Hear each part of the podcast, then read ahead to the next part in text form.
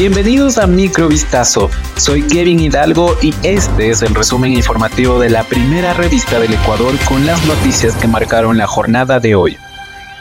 Una mujer y siete hombres se han inscrito ante el Consejo Nacional Electoral de Ecuador para terciar en las elecciones presidenciales extraordinarias que se celebrarán el próximo 20 de agosto y que completarán el periodo 2021-2025 tras la muerte cruzada decretada por Guillermo Lazo. La única mujer inscrita es la ex legisladora Luisa González, que se postula en binomio con el ex candidato presidencial en 2021 y ahora aspirante a la vicepresidencia Andrés Arauz por el movimiento Revolución Ciudadana del expresidente Rafael Correa. Por la alianza Claro que se puede, Unidad Popular, Partido Socialista Ecuatoriano y Democracia Sí, deseará en los comicios Yacu Pérez, que en 2021 se quedó a las puertas de pasar a la segunda vuelta de las presidenciales. Lo acompañará en la papeleta Nori Pineda, vicerrectora de la Universidad Ecotec el empresario Daniel Novoa, hijo del magnate bananero Álvaro Novoa, quien ha intentado cinco veces llegar a la presidencia,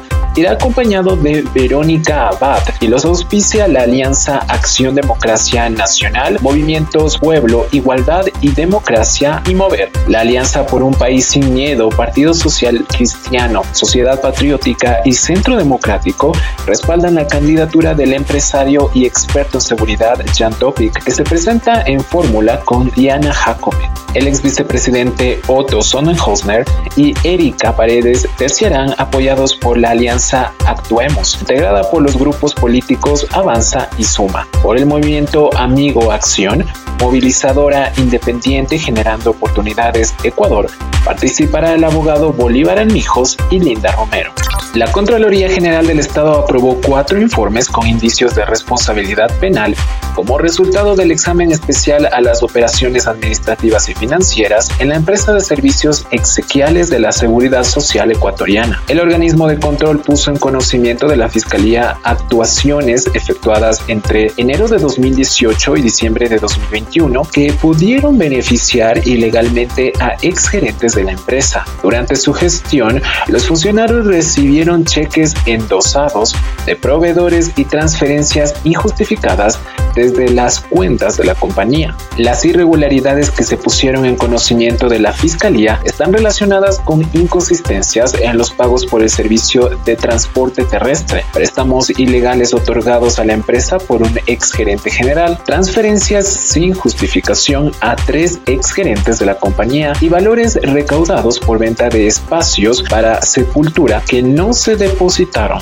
El expresidente de la Asamblea Nacional, disuelta en mayo pasado por el jefe de Estado Guillermo Lazo a través del mecanismo de muerte cruzada, Virgilio Saquicela, se queda fuera de la contienda electoral. El Consejo Nacional del Partido Socialista Ecuatoriano rechazó la candidatura del ex legislador que busca su reelección. La organización política se reunió este martes 13 de junio a las 7 de la noche, a pocas horas del cierre de inscripciones de candidaturas ante el Consejo Nacional Electoral para tratar la decisión de candidatos. Tras la sesión se resolvió rechazar la participación de Virgilio Saquicela. Julio César Villacreces, consejero nacional del partido, señaló en su cuenta de Twitter que la mayoría de dirigentes ratificó su línea política de luchar contra la corrupción.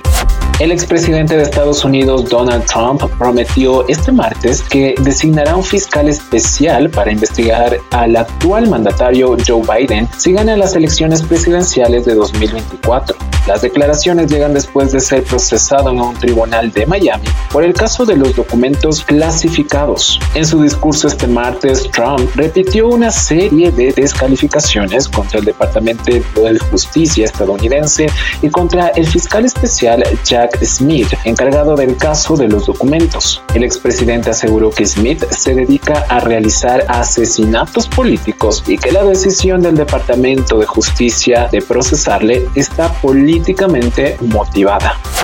El Congreso de El Salvador aprobó este miércoles una prórroga por 30 días un régimen de excepción por el cual el presidente Nayib Bukele sostiene una guerra contra las violentas pandillas que han azotado al país centroamericano. Se trata de la decimoquinta prórroga del régimen de excepción, el cual estará vigente desde el 16 de junio hasta el 15 de julio. Este régimen que, entre otras cosas, permite detenciones sin orden judicial previa, se instauró en respuesta a una escalada de homicidios que cobró la vida de 87 personas entre el 25 y el 27 de marzo del 2022. La diputada de la ex guerrilla izquierdista del Frente Farabundo Martí para la Liberación Nacional, Marlene Funes, rechazó la prórroga del régimen y al votar contra pidió dignificar a las víctimas porque en las capturas hay arbitrariedades.